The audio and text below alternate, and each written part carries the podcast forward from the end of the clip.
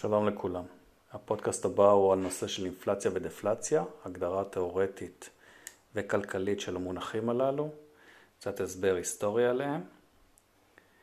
לאחר מכן אה, ניתוח של התהליכים אינפלציוניים ודפלציוניים שהיום, והאם אה, מה שקורה ממש בימים אלו עם מגפת הקורונה וההשפעות הכלכליות שלה, האם זה תהליכים אינפלציוניים או דפלציוניים, זהו משהו שמעסיק הרבה מאוד כלכלנים היום, מנהיגים.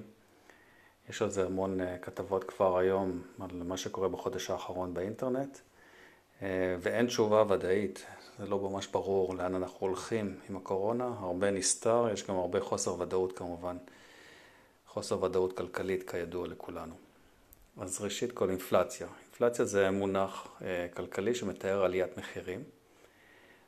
בעצם לרוב יש איזה סל של מוצרים ובודקים את המחירים שלו, זה המדד המחירים שמתפרסם כל 15 לחודש במדינת ישראל, הוא בעצם עוקב אחר האינפלציה.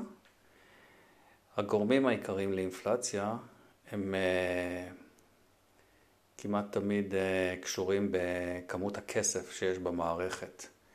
מילטון פרידמן, uh, שהוא כלכלן אמריקאי, בדק את הנושא הזה לפני איזה שלוש... בשנות החמישים של המאה העשרים, ויש כמה ציטוטים מפורסמים שלו שהוא מסביר שאינפלציה קשורה בהדפסת כסף וכמות כסף, בהזרמת כסף רבה לתוך המערכת. כמובן שככל שיש ביקושים גבוהים יותר והיצע נמוך יותר של סחורות, אז המחירים של הסחורות הללו עולות. וכך נהיה לחץ אינפלציוני.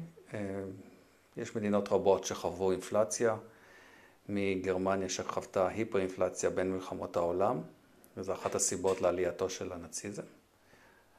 אה, עד ישראל בשנות ה-80, שהיה פה אינפלציה של מאות אחוזים. ארה"ב שבשנות ה-70 חוותה אינפלציה של בין 20 ל-30 אחוז. רוב מדינות העולם המערבי היום חוות אינפלציה נמוכה של כ... אחוז, שתיים, שלושה, אולי ארה"ב יותר קרובה לשתי אחוז, אירופה וישראל נעות בין אפס לאחד אחוז, לכן אין הרבה בעיות אינפלציה בעולם בעשור או שני העשורים האחרונים, וזה לגבי אינפלציה. הכוח השני, הכלכלי שאנחנו מכירים היטב, הוא דיפלציה. זה הכוח הנגדי לאינפלציה והוא ירידה של מחירים.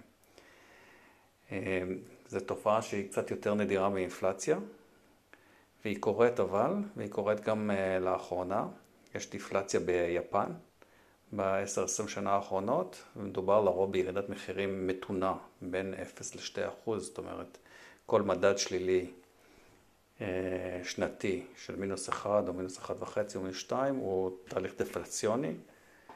הבעיה בדיפלציה היא, בניגוד לאינפלציה ששם הכסף מאבד ערך, פה הכסף בעצם מעלה ערך ולכן הוא מעודד צרכנים לא לצרוך. אלא לחסוך בצורה מהותית. אתם יכולים לשאול מה רע בלצרוך, מה רע בלחסוך.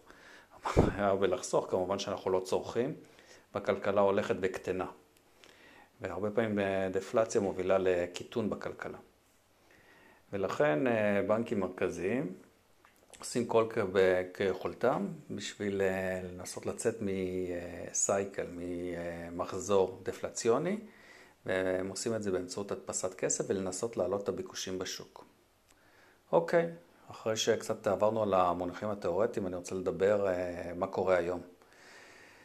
בעצם אה, משבר הקורונה נתן שוק מאוד רציני אה, לכלכלות. אני לא אכנס פה כמובן למונחי הבריאות, אלא רק אתייחס לנושא הכלכלה. ויש ירידה מאוד גדולה בביקושים כמובן, אנשים לא עובדים, אנשים אין להם כסף. אנשים לא טסים, אנשים לא צורכים, ובעקבות כך אנחנו כמובן נכנסים לאיזה מחזור דפלציוני, כי ירידה בביקושים, זה אומר ירידה במחירים. העניין הוא שהתגובה של הממשלות ושל הבנק המרכזי הוא לנסות לעורר אינפלציה. מה הן עושות? הן מדפיסות כסף, הן קונות, אה, קונות אג"חים בשוק, הן אה, מזרימות כסף לאזרחים. דוגמה בישראל, כל אחד מקבל 500 שקל על כל ילד, כל אחד מקבל אה, דמי אבטלה, מזרימים הרבה מאוד כסף, אפילו אם, זה, אפילו אם אין כסף ממול. כידוע, הזרמת כסף אמורה לעורר אינפלציה. אז יש לנו בעצם שתי כוחות מנוגדים. אחד כוח דפלציוני של השוק הזה של הקורונה, שאין בו, בגללו אין ביקושים. ומצד שני, הממשלות שמנסות אה, לשאת כוח נגדי, שהוא כוח אינפלציוני של אה, להדפיס כסף, אה, להציף את השוק בכספים. השאלה היא, מי מהכוחות האלה יגבר?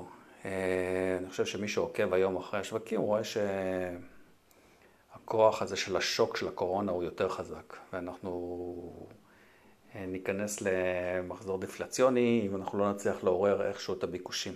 תהיה דווקא ירידת מחירים. ולכן הצעדים של הממשלות עושות הם צעדים מבורכים וברורים. וכמובן, אם הם יגזימו ויתמידו בצעדים הללו, ייתכן שאנחנו ניכנס למחזור אינפלציוני בטווח הארוך יותר. זאת אומרת, אני לא מאמין בשנה הקרובה, אלא בטווח הארוך יותר. אז אלה היו כמה דקות על אינפלציה ודיפלציה ובקונוטציה של הקורונה היום.